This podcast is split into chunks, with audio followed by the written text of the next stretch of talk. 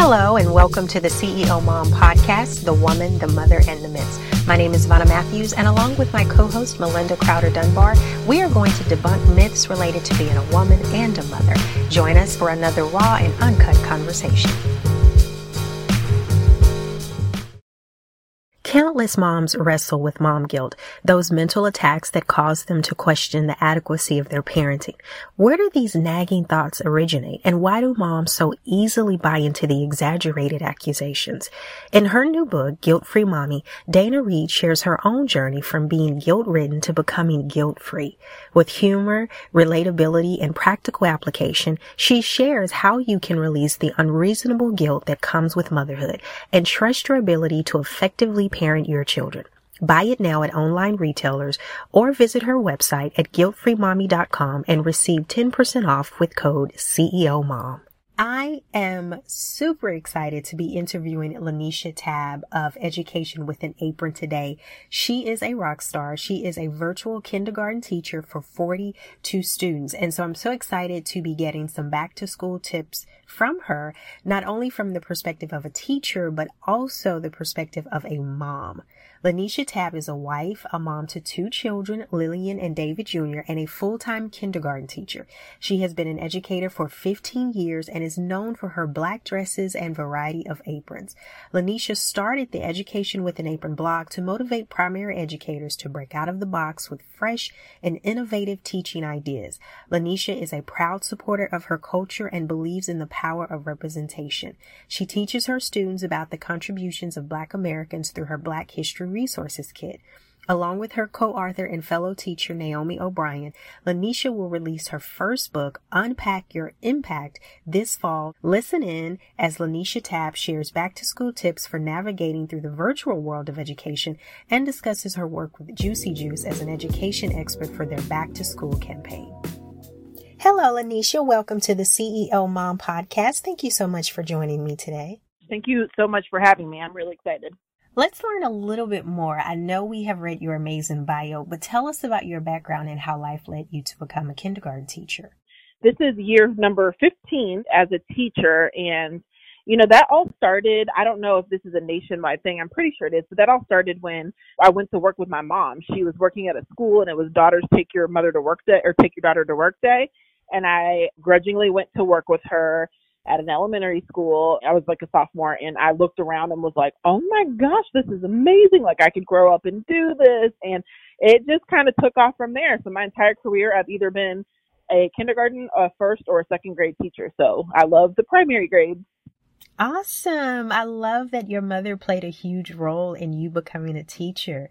So, what inspired you to start Education with an Apron? There was this movement that happened oh, probably around 2008, 9, 10, somewhere around there, where teachers started to create blogs and they would share what was going on in their classroom and they would take all these great pictures and it just all of a sudden exploded. Like it went from just a handful of blogs that everybody checked to like thousands and thousands of blogs where educators started, you know, just sharing their practices and then they started sharing their resources that they were creating because you're creating it for your class anyway. So we ended up having a platform where we could post our resources for sale and other teachers could choose to buy them if they wanted to do something like an extra fun activity. And it was a way to make some extra income on the side. I mean because we all know that you know teachers you don't no one goes into teaching for the pay. So we're always on a hustle We talked a little bit earlier about how you started teaching virtually to 42 students. I, I, couldn't imagine. I'm struggling with just my two.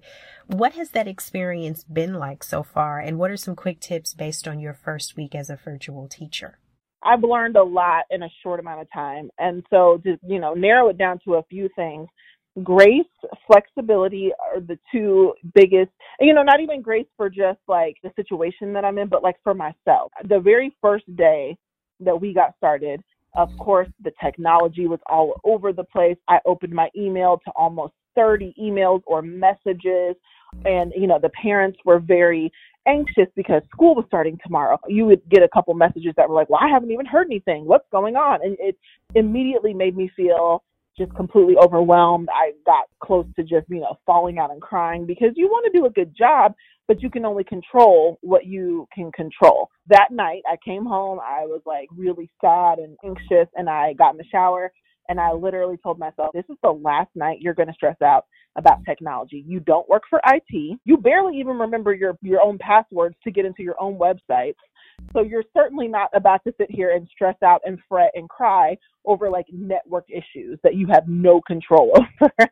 and you know, so I just I just told myself I'm going to give myself grace. I'm going to give myself permission to tell parents, you know what, if you know there's a technology glitch, I'm so so sorry about that. Please know I'm doing everything I can do on my end, and you know I would love for us to be connected every time, but things are going to happen. So you know that's just the first one, just grace, especially when it comes to technology, because that's what technology does. It works, but it also glitches, and we just have to be prepared for that. And then the only other really huge takeaway that I have gotten in the short amount of time is over communication. It's key. So I feel like as long as I am communicating with the parents, all 40 families were totally fine with whatever I told them as long as they knew something, right? So even if it was like, hey, I know you are expecting this to happen, this is where I am, this is when it might happen. On Sunday nights, just as a practice, I write down goals for the week for my classroom. I shared that with the families so that they knew, okay, this isn't up and running yet, but she has it on her goal list so I can look for it this week. Just little things like that, like that over communication has been extremely helpful. And, and even with the parent, communicate with me, like don't be frustrated, don't hop on Facebook and trash the school and trash the teacher. You know, we're doing the best we can. Like just tell me and we will work it out and it'll it'll all be fine. That is some really good advice. I love that. I can just imagine what you teachers are going through. I just want to say thank you because I know it's a challenge. Parents are used to some type of back to school routine, but for most of us, this year has brought on new layers of preparation. What are some things families can do to get back into a school routine, especially in this new environment? I don't know about, you know, all the people listening, but for me and my family, quarantine was like just complete lawlessness. We tried right at the beginning, those first couple of weeks, to have like a tight schedule. And I was like, I'm going to be that mom that's, you know, right on top of it, and quickly fell apart, of course. And so, literally, for the next couple of months, my kids were just living their very best life. And I feeling bad because they couldn't go anywhere. They couldn't go to school, church, none of the things. And so we kind of let them. And so for me and my my own personal children, we prepped before school started. So, I mean, that would be my first tip. Like, if you're not already in school, I would start prepping for it now, um, whatever that's going to look like. Is it, uh, for me and my husband, we ordered them alarm clocks. And a couple of weeks before school started, they had to practice getting up when their alarm clock went off. And then we started to list out the things that they had to get done, you know, just a slow role of responsibilities that they had, even just turning things over to them so that they could even feel like, okay, we're about to have a change would be like they help pack their lunch. Anything that's grabbable, so they can grab their juicy juice, they can grab their fruit snacks, anything that's in a package and grabbable, they are responsible for grabbing. And then I'm only left, or my husband is only left to pack things that need to be actually made and placed into their lunch. So just little things like that that you know, if you can get ahead of it, I think the routine will be much more smooth when it's actually time to execute it. But even if you have gone back, I mean, I don't think it's too late to start. Like, sit your kids down and say, hey, this is the new thing that we're going to do because we all need to have a little more structure and we'll all be happier if we have some things done. This is what we're going to do going forward. It's so important that you've said, even if you have already started school and you don't have a routine, you can still start today. You can still backtrack and create some structure. I love that. So with this virtual learning being new to all of us, parents, teachers, students, how do parents keep their kids motivated to learn? And how do parents keep themselves motivated to teach? This is such an, interesting question because everyone's situation is so different. There are some schools that they have a schedule where the kids are supposed to basically be in front of a screen from eight o'clock until three o'clock. And then there's other schedules where you only meet certain times during the day. So it's so it's so much. And I think it's what you just said. None of us have ever done this before. So really none of us have the answers or we're just all sort of feeling our way. So for me, I look at that as a chance to practice flexibility. And it's a great time to teach your kids about flexibility and resilience. Even my own children, we sent them back to school after lots of prayer and deliberation. We finally were like, okay, the class numbers are low. We're just going to go back. But I have already had to sit my children down and let them know there is a huge possibility. Like you're so happy right now and you're you're back at school, but there's a huge possibility that you might be right back at home because we don't know what's going to happen. If if there's an outbreak at our school, you can be right back here. I feel like this generation of children is going to get such a unique opportunity to learn how to deal with hard things and to deal with disappointment or to practice flexibility or to find the silver lining. I think it's all about just finding those nuggets of teachable moments that we can talk to our kids about. And so, you know, the tips to keep going, like that, I feel like that's what it is. Like, yeah, today might have been a hard day, or maybe today was a great day, but if it was a hard day, talk about what was hard. And then the one thing that I'll end with for this question is just reminding yourself that this is temporary. I mean, none of us know how long it's going to last, but I mean, I, I certainly don't think it'll be the rest of our lives. It's temporary. So if we just do the best we can and try to keep that in mind, there's a light at the end of the tunnel. I agree. These are some great teachable moments for all of us, but especially for our children. So in addition to helping kids stay motivated to learn at home, how do parents keep virtual learning fun? That's an interesting thing too, because we live in this information age where literally anything can be accessed. You know, if you have a question, you can look it up. If you want to see a video, my my son came in one day completely obsessed with lava, and I was like, oh, let's sit down. And I found some videos on YouTube that you know taught him all about lava. And so I almost feel like in order to keep it fun and fresh, we need to think about the balance of information that they're getting. And by that I mean all of the research that's come out recently about screen time is interesting to me that we are seeing so many children being made to sit in front of screens all day for the sake of e-learning or digital learning, you know. Um, and that's interesting to me because in my mind, I would think I would want my kids to learn a little bit, hop off, go learn in a different way. Because I've been even telling the parents that I service right now, I'm like, listen, if your kids were in school with me right now, we would do a reading for maybe 30 to 45 minutes and then I would let them go play and then I would pull them back together and we would do a math lesson for 30 or 40 minutes and then I would let them go play because that is what kindergarten is. Like they still need a chance to learn. They need a chance to develop language. They need to work with their hands. They need to cut and mold glue and, or uh, mold Play-Doh and all of those things because that's such an, an important part of them, you know, not only learning academics, but self-regulation and, you know, all of the things. So to keep it fresh and fun, I say like limit. It sounds so weird, but I would limit the screen time if you can, and then really encourage them to learn in different ways, or show them like, yeah, you're playing with blocks right now, but you're actually learning, you know, this, that, or we can talk about the shapes, or we can talk about, you know, anything else that you might be playing with, or we can mix art colors when we paint, and you know, then they're learning about art, you know. So there's just a lot of ways that we can honor the idea of learning. It doesn't always have to be what we think about traditionally. It doesn't have to be math facts and learning how to do sentences and things like that. Learning is everything, really. I'm a huge advocate for learning while you play, so I love that.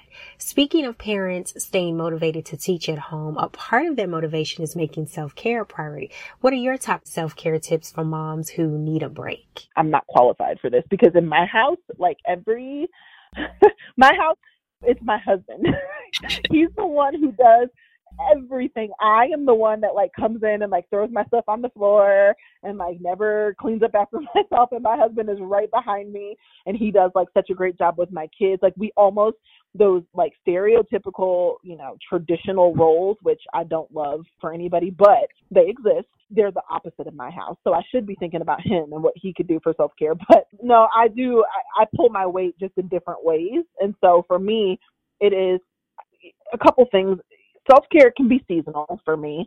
And by that, I mean I will have a season where I know I have to grind and I'm not going to get a lot of rest or, you know, which is so unhealthy, but like this is just sort of how I function.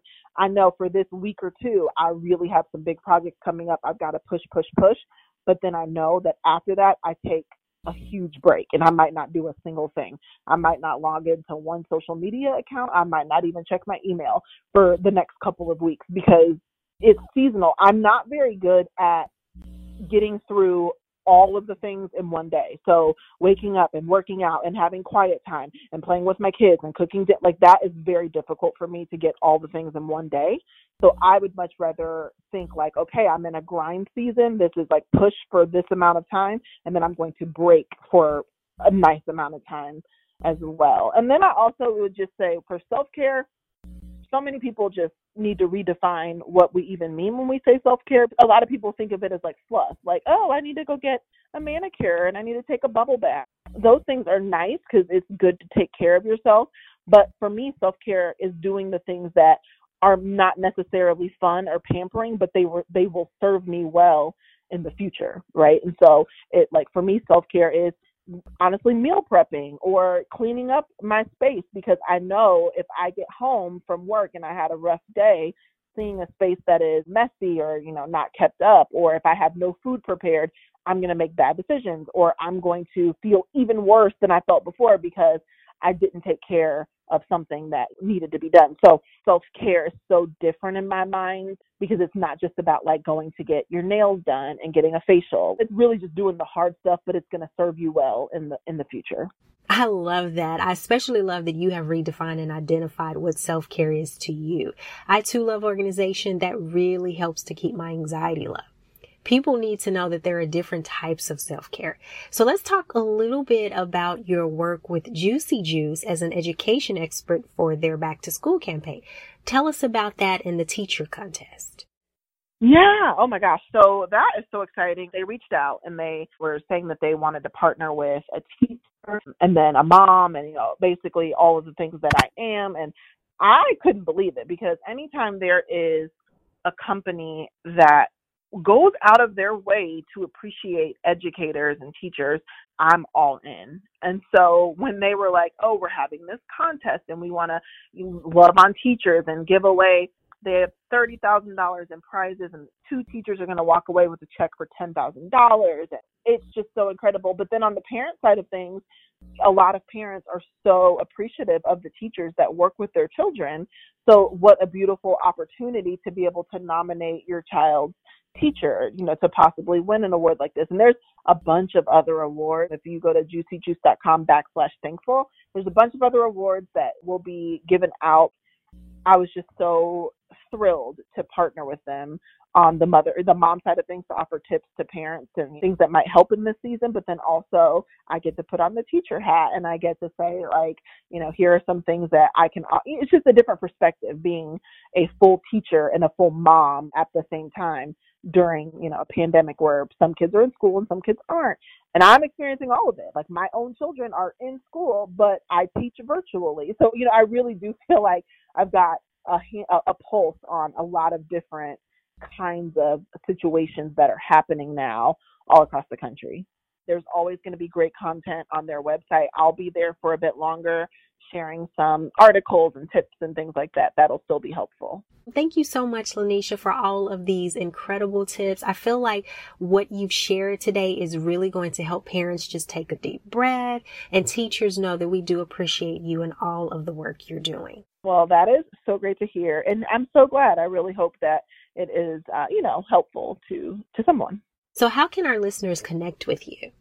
I am most active on Instagram. My handle there is apron underscore education. You can find me on Facebook and Twitter. I just don't really love to hang out there all that much. and then my website is my first and last name, lanishatab.com. And I put lots of fun content on there as well for you know, parents and teachers alike. Well, thank you so much. No, no problem. Thank you so much for having me. Thank you for joining us for another episode of the CEO Mom Podcast The Woman, the Mother, and the Myths. We hope you've enjoyed the conversation as much as we have. If you'd like to hear more, subscribe and definitely rate us. Go deeper with us on every episode by subscribing to our exclusive newsletter at CEOMomMagazine.com. There, we'll provide tips and information based on every episode. This podcast is produced by For Her Media with music by BOPD and C. Scott. Until the next conversation, thanks for joining us.